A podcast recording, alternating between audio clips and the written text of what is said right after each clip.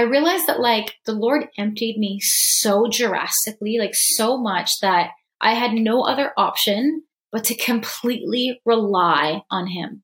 Like I learned in such a severe way that when I am weak, like His power comes and through that makes me strong. Um, you know, again, a verse that I have known my whole life His power is made great in our weakness. And I didn't actually know it and, and, I didn't know it, know it until I had to learn it and know it.